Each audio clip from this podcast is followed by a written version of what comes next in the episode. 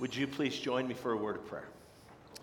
May the words of my mouth and the meditation of our hearts be acceptable in your sight, O God, our rock and our Redeemer. Amen. You may please be seated. Grace and peace to you from God our Father and from our Lord and our Savior, Jesus Christ. Amen. How many of you guys ride bikes? Yeah, a lot. You don't ride bikes? Do you have a scooter? Do you ride anything? No? You're just kind of chilling? Rollerblades, that's solid.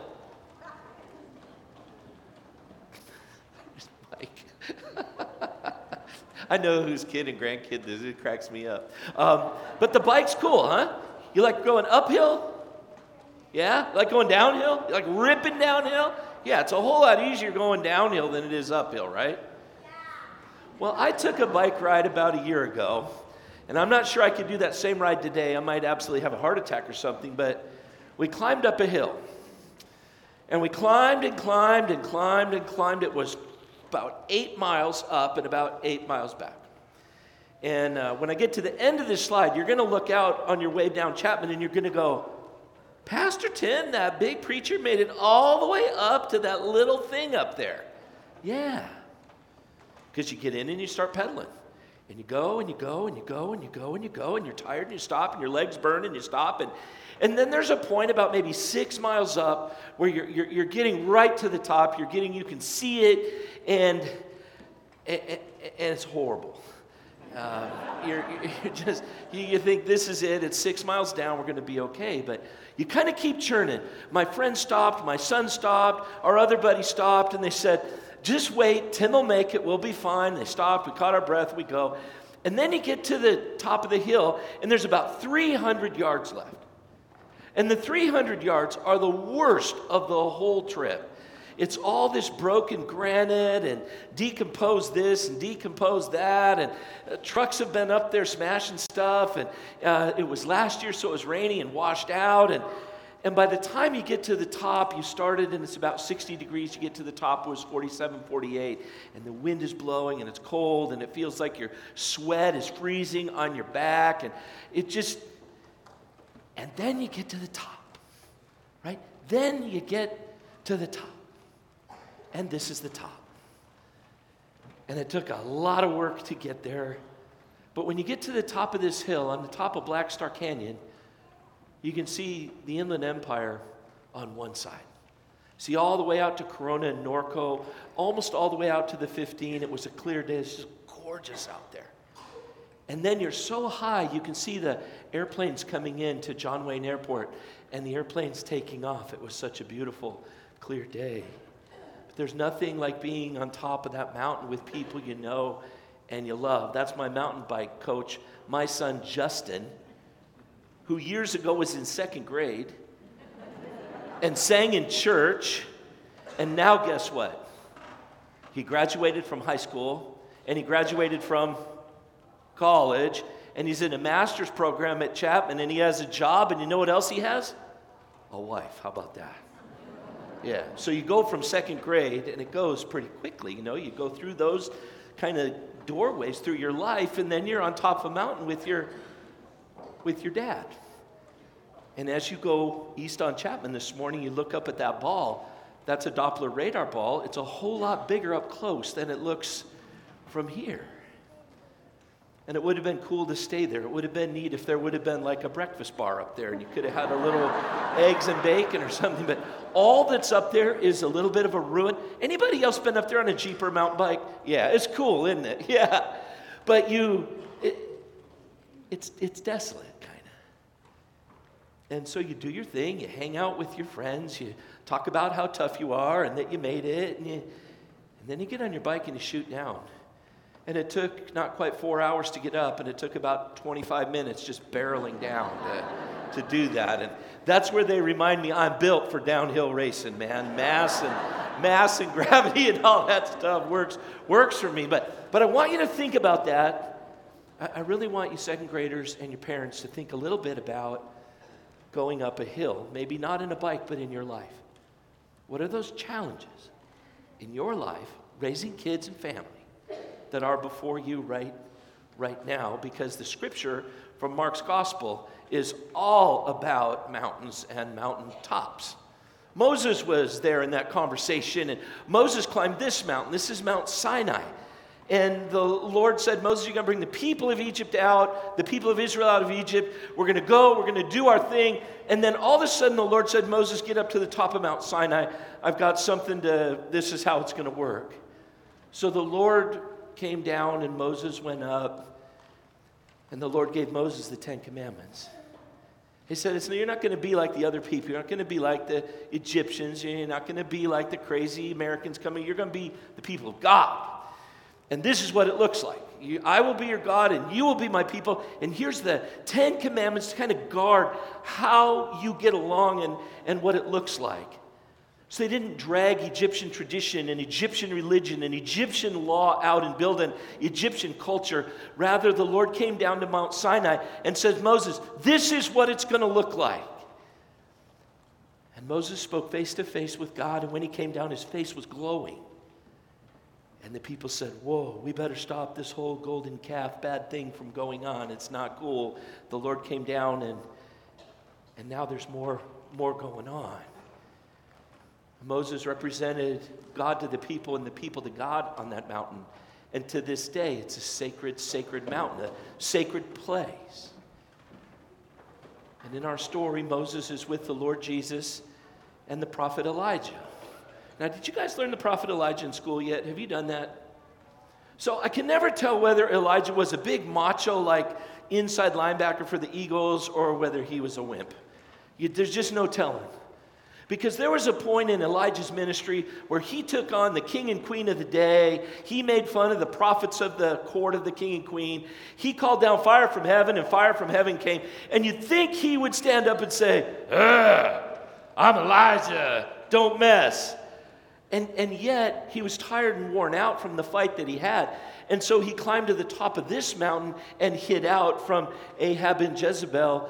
And he was sad. He, it was really hard for him. He said, I'm going up to this mountain to die. And God came down. And in Elijah's fatigue and fear, fear that he would be captured, fear that he would be killed, fear that he was the only one left, fear that there was going to be nothing left of the people of God, God came down and said, Elijah, everything that you prophesied to the people is going to come true. There's a Messiah, and his name is Jesus, and he's on the way. And you're going to be okay. I've got reinforcements coming in. I've got someone following you. I got this all figured out, so trust me. And then, fired up from that, Elijah came and ran all the way to the next city, like 20 miles out. But God came down to a man in a fatigue time and visited him with something to eat, something to drink, and the power of God. And he did that on a mountain. And then there's this mountain where the story from our gospel takes place, where it's Moses and Elijah and Jesus and Peter, James, and John. And they're hanging out, and all of a sudden the lights get turned on, and they look up and they say, This is nuts. What is going on? And there's no accounting in Scripture for what Elijah and Moses and Jesus are talking about. But I kind of wonder if they're getting Jesus pumped up for the, the, the, climb to the next mountain that he had. I wonder if Elijah's saying, You know, I remember when I was bad and, and, and hurting, and your father came down and, and helped me out, Jesus. Or Moses said, Yeah, I remember talking to your dad face to face up on Sinai. Jesus, your mission is worth it. You can do it. Let's go. You got this. You're the Messiah. You're the Christ. You're the Savior of the world. Jesus, you got this. You can do it. Climb to the top of the mountain. Do what you got to do. And the world and all of God's people will be sealed in God's grace and God's love. Climb the mountain, not with a mountain bike or a scooter or your rollerblades, but climb the mountain with a cross on your back. And you'll do what your Father has asked you to do. And then the voice of God comes down and says, This one, this is the Son of God. This is my Son who I love. Listen to him. And Jesus was inspired and equipped for the next mountain that he was to climb which on the site today is the uh, this, this shrine, this Christian temple. And in that shrine is a hole. And in that hole went a cross, and on that cross went Jesus. And there he was lifted up and drew all mankind unto himself, the Lamb of God who takes away the sin of the world. God's man to climb the hill of Calvary to suffer and die for you and me. The transfiguration of our Lord reminds us of a couple things. One, that Jesus is exactly who he said he was. He was the one who comes to bring forgiveness, life, and salvation to, to you and me. He's the one who's not called to step down and, and, and cruise and delegate responsibility. But Jesus is called to step up, stand in, be nailed on the cross, to suffer and die for you and me, and bring peace with God for you and me and all mankind. And the transfiguration gives Jesus a, a taste of that glory before he's got to go down that big hill and up this monstrous hill. So that you and me have all the gifts of God the forgiveness of our sins, connection to God through faith, and that we know God not as an angry dude, but as a God of love and compassion for each and every one of us. How many guys ride bikes? So I want, I want you to kind of see this a little bit. I'm going to talk while this runs, but I want you to think about the mountains that you have to climb and the challenges that are in all of our lives. For some of us, the challenges of our lives are the challenges of obedience, where God said, This is what you have to do, and we said, Well, I'm going to do it my own way. God said, Don't do this, and we did this. God said, Don't do that, and we participated. God said, This is the way it should be. And we said, Yeah, I got another idea. For some of us, there's that challenge in our lives. And what's driven by that disobedience is a sense of, sense of guilt and estrangement from God. God said, This is how life works in that Ten Commandments. And we said, No, that's not, that's not how it's going to be for me. And maybe the hill that's challenging you is that hill of, of, of, guilt and you drag that guilt with you wherever you go. And it just seems like this insurmountable climb up an insurmountable hill. And maybe it's just flat out wearing you out. It's kind of the way it works at this time of year, right? We made all of our New Year's resolutions. I'm going to exercise more, I'm going to lose more weight. If you put me on that bike today and said, Tim, you need to climb to the top of Black Star Canyon, I would look at you and laugh. I would get out my life insurance and make sure it was all paid up. Because that challenge for me physically, something I have done over the last couple months, is knowing what I should do, I've done the opposite. And I think at this time of year, all of us have those sort of resolutions, those promises that we made ourselves. And we said, you know what? That's just not me. I'm not doing that. I, I got something else going on. Maybe that's the hill you climb. The other hill I think about is the responsibility you have to raise children and be a husband or a wife or a grandma and a grandpa. And that's a ton of responsibility. It's a challenge to get up every day. It's a challenge to, to look at what it costs to live in Orange County as, a, as an adult family and say, well, after the house payment, there's $7 that we got to live on. And the weight of that. And the idea that we somehow have to make it on our own, by ourselves, to be able to climb that mountain of economic independence or whatever. And then if you fall down or you fall back off that mountain, it's like a free fall into oblivion. Where do I go and what do I do? For some people, the issue might be more like that of Elijah, where just flat out out of gas, where the bike is sitting at the bottom of the mountain or at the top of at the, the bottom of a big climb, and you say, I'm just out of gas, I'm just done. I, I can't do this anymore. The energy it takes to put into this relationship is killing me. I'm tired of all the demands on my life, all of the things that seem to be driving me. And the Lord is just kind of this extraneous thing that I can punch in and punch out. And the preacher says that the power of God has got a marvelous way of integrating my life, but I'm so twisted in my time, and I'm so tired, and I'm so worn out. And I just wish God would come down like He did for Elijah and bring me a sense of equilibrium or snap His fingers and bless me with an opportunity to see His Spirit working to give me a little bit more energy because I feel like I can't do it anymore. And so God comes down. God comes down. Into this space and into this time, God comes down.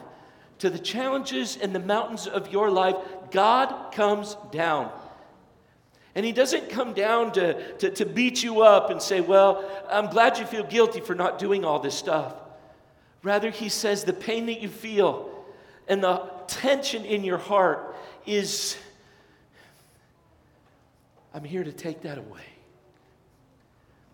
And he takes our eyes and moves us from the challenge to the cross and reminds us that he is with us in the big, big challenges of life that His Spirit speaks to our heart through that word and delivers a sense of equilibrium and strength that allows us to push forward in the challenges and in the rocky places of life. And He puts us in a community called a church because no one can do this alone. It's body of Christ stuff. And He reminds us that He comes to refresh and renew us by His love and by His grace. And that's what Lent is all about. This Wednesday, we have Ash Wednesday going on, and there's lots going on. Each one of these beautiful children will have a black cross put on their head as a reminder that they belong to Jesus Christ. And in the frailty of their bodies, yet, is the strength of God residing inside of them. Maybe there's something in your life this Lent you need to leave behind a sin a feeling, a sick relationship, and you would just say, I got to leave this here for the next six weeks. I know, huh? I'm going to leave that here for the next six weeks. Or maybe there's something you need to pick up, a discipline to add to your life something that brings you a sense of renewal and peace, something that reminds you that in the challenges of your life, you're connected to something infinitely bigger than here and now. I'm not sure what your challenges are, but I know that the Lord is with you and with all of us as we move through them. And the glory and the power of God is ours and the power of God to renew a heart and a life. That's what we hold in faith. Amen.